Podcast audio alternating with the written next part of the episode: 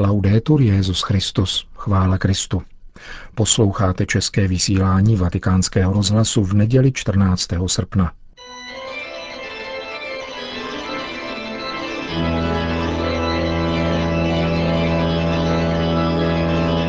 Církev a svět, náš nedělní komentář.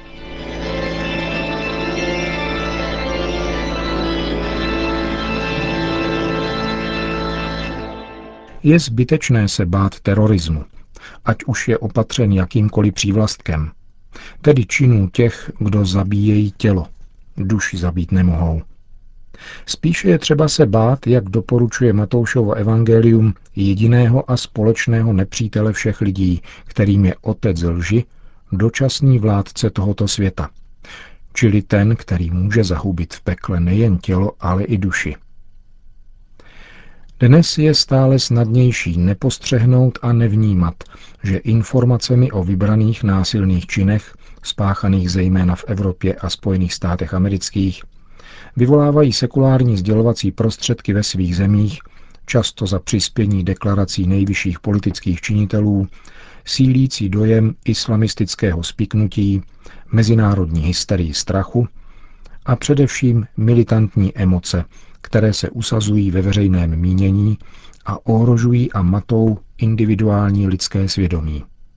Pokud při pohledu na světové události a dějiny nebude brát člověk v úvahu lhářský vliv vládce tohoto světa, který potrvá a bude zcela odstraněn teprve slavným Kristovým návratem, pak, třeba že věří v Boha, nutně dříve či později začne podléhat beznaději a strachu. Spatřuje-li totiž nepřítele pouze v druhém člověku, odhlíží od plné transcendence a tajemství vlastního bytí a považuje-li druhého člověka za jediného a posledního strůjce zla, které jej obklopuje, odnímá polehčující okolnost i své vlastní hříšnosti a velice si tak komplikuje možnost přijmout odpuštění, kterému nabízí vzkříšený Ježíš. Snaha vykládat světové dějiny pouze z politické perspektivy a vidět za pohnutými událostmi, zejména 20. století, jenom lidského činitele, vede nezadržitelně do psychické deprese, která má dnes nejenom individuální, ale už i kolektivní povahu. Univerzální rámec této deprese vytvořilo myšlení, které se sice hlásilo k Bohu, ale radikálně odhlédlo od existence dobrých a zlých duchů. Právě na existenci těch posledně jmenovaných však také poukázal Ježíš svým osvobozujícím a radostným poselstvím. Nebrat na ně zřetel znamená ochuzovat evangelium.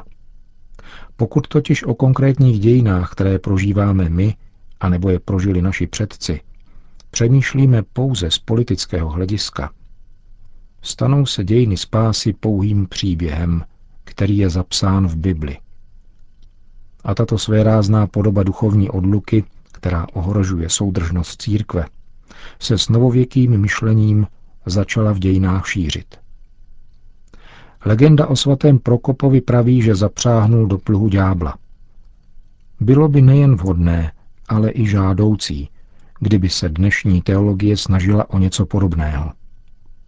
Usiluje-li totiž teologie o svůj rozvoj bez ohledu na onoho tajemného nepřítele lidské přirozenosti, kterého přemohl jedině spasitel, nutně začne podléhat jeho vlivu. Otec lži a vládce tohoto světa totiž nemůže být přemožen pouze lidskými silami. Zákeřnost tohoto nepřítele je větší, než si člověk dovede představit – Umí rafinovaně předstírat svoji vlastní porážku člověku, který si usmyslí, že jej zdolá vlastními silami, ale přitom si nevšimne, že se sám stal jeho učedníkem, poněvadž si zcela osvojil jeho píchu. Nejenom dějiny 20. století, ale také soudobé dění je zapotřebí nahlížet touto evangelní optikou, která jedině umožňuje nepodlehnout vládci tohoto světa a jeho lžím, které můžeme šířit i my sami. To, že cílem působení Otce lži je smrt těla i duše člověka, je zřejmé. Díky spasiteli je možné vyhnout se té druhé smrti, nikoli však té první, Militantní a nenávistné emoce, ke kterým je dnešní člověk podněcován, však vedou nezadržitelně právě k té druhé smrti, protože jsou účastí na vzpouře zlého ducha proti Bohu stvořiteli. Právě tato spiritualita dnes nejvíce ohrožuje křesťanské smýšlení. A vtírá se docela nenápadně. Třeba univerzalizací strachu, čili hromadným a vytrvalým používáním slova terorismus. Může k tomu být zneužit i skutek duchovního milosedenství, jakým je modlitba za zemřelé, jako v případě nedávno zavražděného francouzského kněze.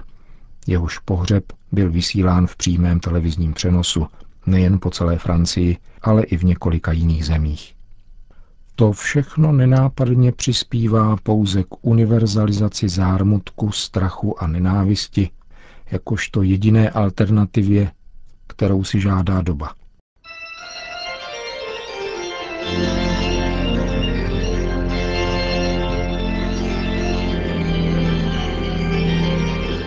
To byl náš dnešní komentář Církev a svět.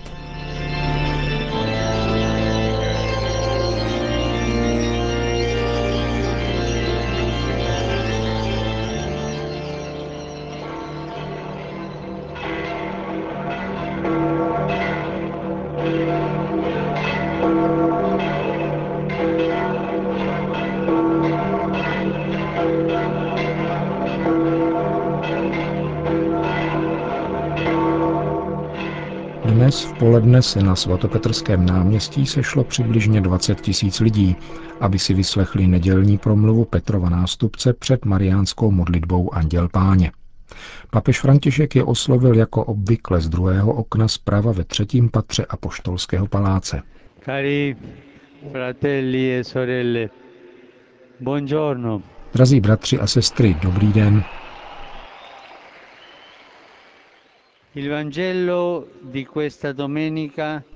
Evangelium této neděle je součást učení, které Ježíš předkládal učedníkům, když vystupoval do Jeruzaléma, kde jej čekala smrt ukřižováním. Účel svého poslání vysvětlil pomocí třech obrazů – ohně, křtu a rozdělení. Dnes budu mluvit o prvním z nich, tedy o ohni. Gesù l'esprime con queste parole – Ježíš jej vyjadřuje těmito slovy. Oheň jsem přišel vrhnout na zem a jak si přeji, aby už vzplanul. Ježíš mluví o ohni Ducha Svatého, živé přítomnosti, která v nás působí ode dne našeho křtu. Oheň je tvůrčí síla, která očišťuje a obnovuje. Spaluje každou lidskou ubohost, každé sobectví a každý hřích. Proměňuje nás zevnitř, obrozuje, a uschopňuje nás k lásce. Ježíš si přeje, aby se v našem srdci rozhořel Duch Svatý, protože jedině od srdce se může šířit žár božské lásky a rozvíjet se Boží království. Nevychází z hlavy, vychází ze srdce. Proto si Ježíš přeje, aby tento oheň vstoupil do našeho srdce. Otevřeme-li se plně působení tohoto ohně, kterým je Duch Svatý, daruje nám odvahu a zápal, abychom všem hlásali Ježíše a jeho útěšné poselství milosedenství a spásy a beze strachu pluli na otevřeném moři. Oheň však začíná v srdci.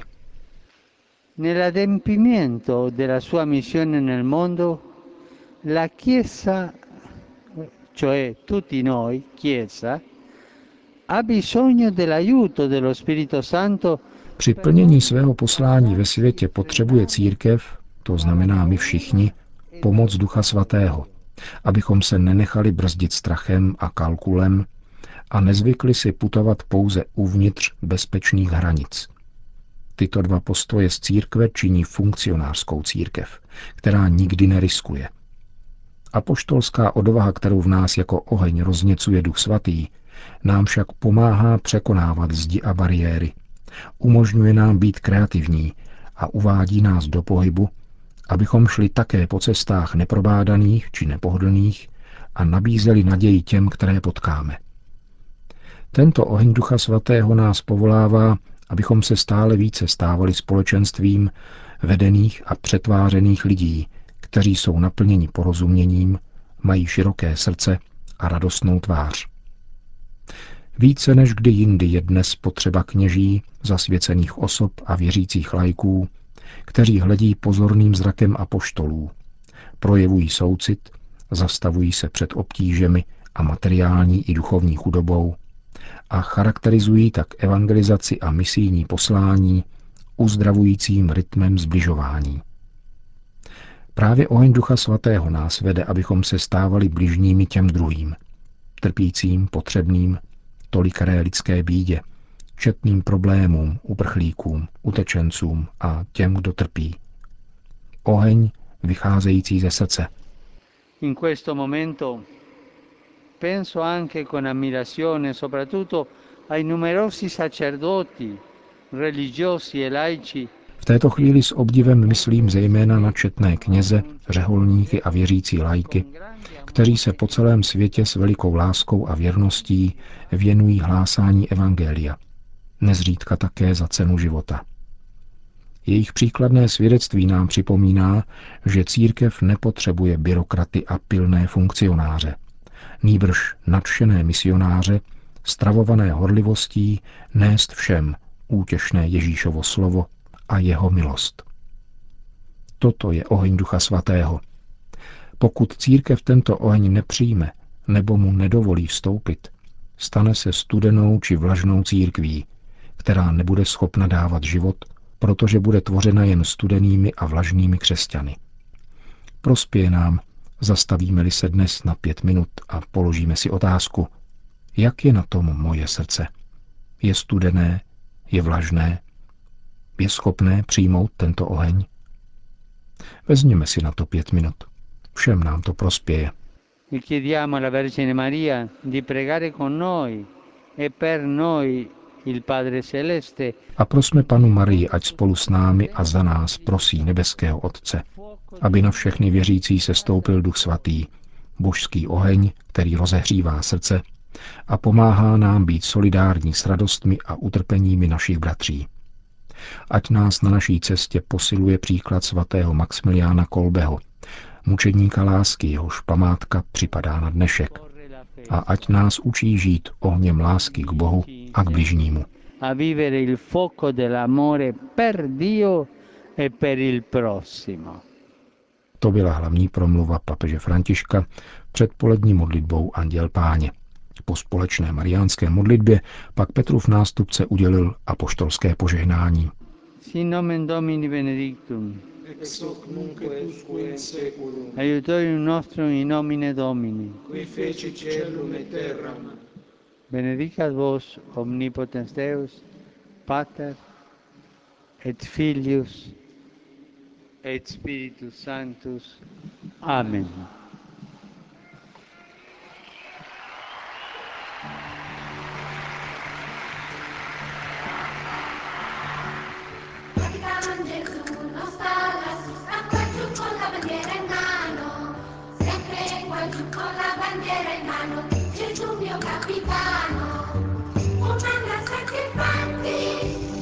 gioie tutti quanti, diciamoli tra grande, Gesù mio comandante.